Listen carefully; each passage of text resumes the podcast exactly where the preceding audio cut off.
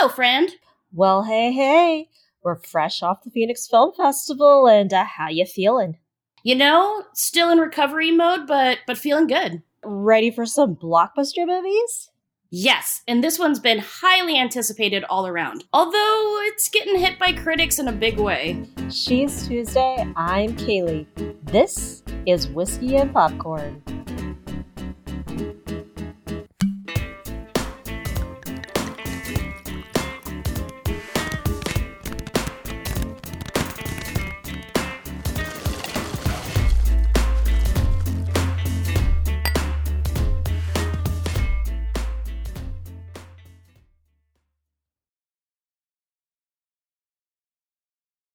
I feel like this Potter spinoff is just cursed.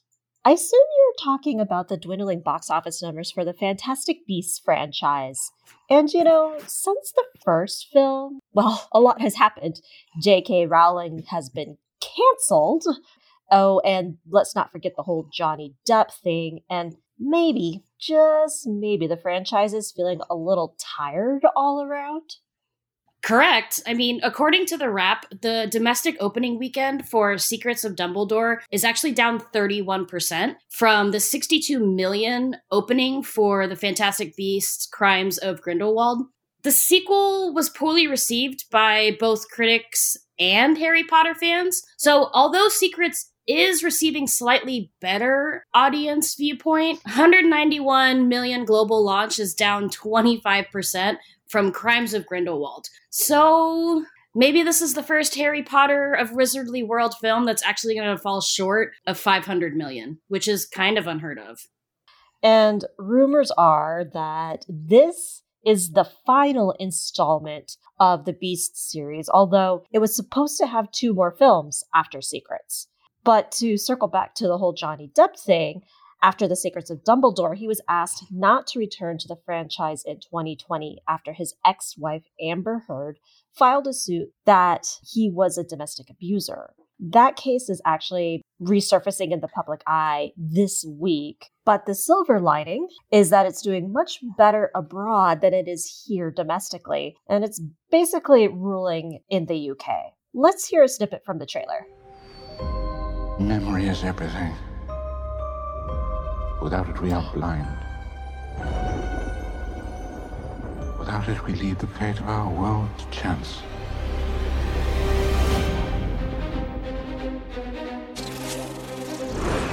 I'm sorry to disturb you, Albus, but I've just received troubling news. Tell me, what is it? It's Grindelwald.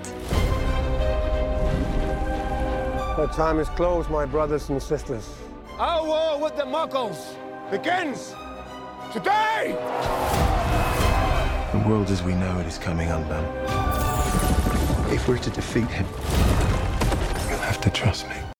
For this film, Secrets of Dumbledore, we have Professor Albus Dumbledore with Jude Law returning as the young Dumbledore, and the Dark Wizard Gellert Grindelwald, played by Mads Mikkelsen. They are basically going at it again, trying to see who will seize control of the wizarding world, the good or the evil. And unable to stop him by himself, Dumbledore, unsurprisingly, entrusts the magic zoologist Newt Scamander, our dear Eddie Redmayne, to lead a group of wizards, a witch, and one brave muggle baker on a dangerous mission where they basically encountered old and new beasts and clashed with Grindelwald's growing legion of followers. Now, you saw the first two Fantastic Beasts, right? Yes, the first one was far more memorable than the second one for me. I really forgot a lot that happened in the second one. So when we started Secrets, I was a little bit lost on the finer plot points of not necessarily who is who, but where we were picking up in a sense. Like I completely forgot that they were supposedly wiping our our muggle's memory, that he wasn't supposed to remember anything, and he still did.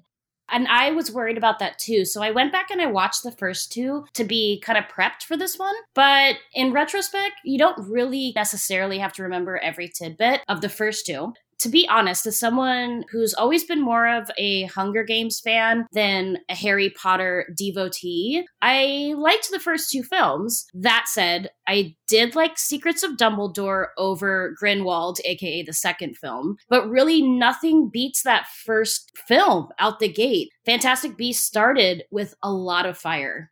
Yes, and I'm coming at this as somebody who's like, I was never a huge Potterhead. My mom was, and I know a lot of people who are. I enjoyed the movies. I got through the first book, and that was it. So by the time we finished Harry Potter, I was like, okay, good, done. I felt done with this world. But then bringing on Beasts, and I was like, okay, I could play with this. But I didn't feel like I wanted more than that.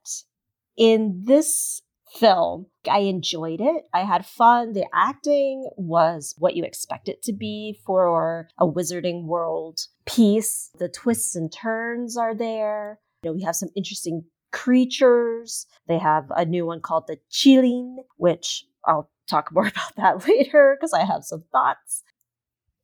I go in with very minimal expectations, and each movie has entertainment within itself. And I have likes and dislikes of all three movies, but really the story just kind of meanders, and I don't know what they're ultimately trying to get to.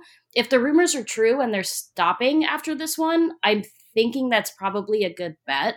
But I'm not going to say there aren't good aspects of this film. I don't think I could find anyone who can't say that it is visually stunning. The costumes are on point. Visual effects are amazing. And if you're a hetero female, can we talk about that lineup? Mads Mikkelsen, Eddie Redmayne, Jude Law, even Callum Turner. It is not a bad group to look at. well, you know, they have the money to pay for all those top named actors. And, you know, even our actresses are all beautiful. This is a series full of beautiful people, but not always your stereotypical beautiful people, which I can appreciate. You know, they always do a good job of trying to show diversity in these stories. More so, it seems like in Beast than maybe even Harry Potter. You know, there's also this thread of major political undertones that closely around what I think would be World War II. So you have this sort of like rise I mean, honestly, Grindelwald is kind of this fascist character. He wants to wipe out all those who are not like him, aka the Muggles. I personally wasn't necessarily seeing a lot of connection what's happening right now is getting more of the the World War II vibes, but also I don't think that was necessarily their intention. They were pulling off of history to create a plot line is what I felt like. And um, it's fine. It's been done before. Again, nothing groundbreaking there. No, and I'm glad you brought that up because I think we'd be remiss to not discuss the politics that kind of surround this film. For the most part, besides Grindelwald trying to destroy everything, it's very much wrapped around an election. Very similar to US undertones, this person who is controversial, maybe even done a lot of illegal activities. Grindelwald tries to come in and take over the election. Like, I saw a lot of common day themes with this film, whether they were meaning to or not. But I, I found it a very interesting route because that is more adult in the spin-off to Harry Potter, but that's what happens, right? Harry Potter fans become adults. So it's been interesting to kind of watch them tackle some of those bigger concepts. And of course, uh, we touched a bit on this too. The visual effects are amazing. Even the beasts, which are all CGI, are very well done. We have obviously our main new beast is the Qilin, which is a play off of an actual East Asian mythical creature. Uh, you could say Qilin, or I've heard it pronounced Kailin. Or if you are into Japanese mythology, it's Kirin. Or if you're also into Japanese beer, it's also the beer Kirin. but it's essentially a you could call it like an East Asian unicorn, although it actually has two horns. But anyway, so it's this mythical piece that is supposed to be able to see purity in a person. And so it, it it'll bow to people of pure heart. It's it's an entertaining, you know, story, but like I said, I'm just I'm over it. I'm done with this franchise. I don't need anymore. I don't really want to see anymore. Couldn't agree more. It's unfortunate because I think they could have done all five. It just didn't go in the right direction for people. And sadly, we're not alone in that. I did want to get your thoughts because I feel like we'd be remiss if we didn't touch on this. The love affair between Dumbledore and Grindelwald is really highlighted. In my mind, I was wondering if it was almost a little forced because I don't know when this script was written before or after Rowling came out against trans people, but I almost wondering if this was her way of trying to smooth things over with the LGBTQ community. I don't know. What do you think? It was announced during the Harry Potter series before any of this even came out that Dumbledore was queer, and I believe it was pre all of the trans issues as well. And I always found it interesting because all we really know in Harry Potter is this elderly man, and you don't really sexualize elderly men. And so I always found it kind of interesting that she threw that into Easter eggs of what Harry Potter is. But for me, I would agree. I don't think he needed to be a gay man to be who he is as a full character. And yeah, I, I could see it just kind of being pushed, maybe just to stress out conservatives or to kind of complete that full circle of a character. I, it didn't destroy the character in any sense, but I don't think he needed to be gay. It felt like a thread that was being forced through the needle, that they were putting it in there for its own sake, not that it actually mattered to the characters, is what I got the characters never needed to be this grudge bearing ex. They could have been enemies without being lovers in the past. Yeah, I kept mulling on that that trope and going like, well, if it had been a man and a woman, how would I feel about it? I don't think I would have cared. I felt like it was forced either way. Yeah, I get it. I'm interested to see what comes of this wizardly world, and we'll keep you posted when we find out. All recorded and written reviews are diligently documented on our website, whiskeyandpopcorn.org.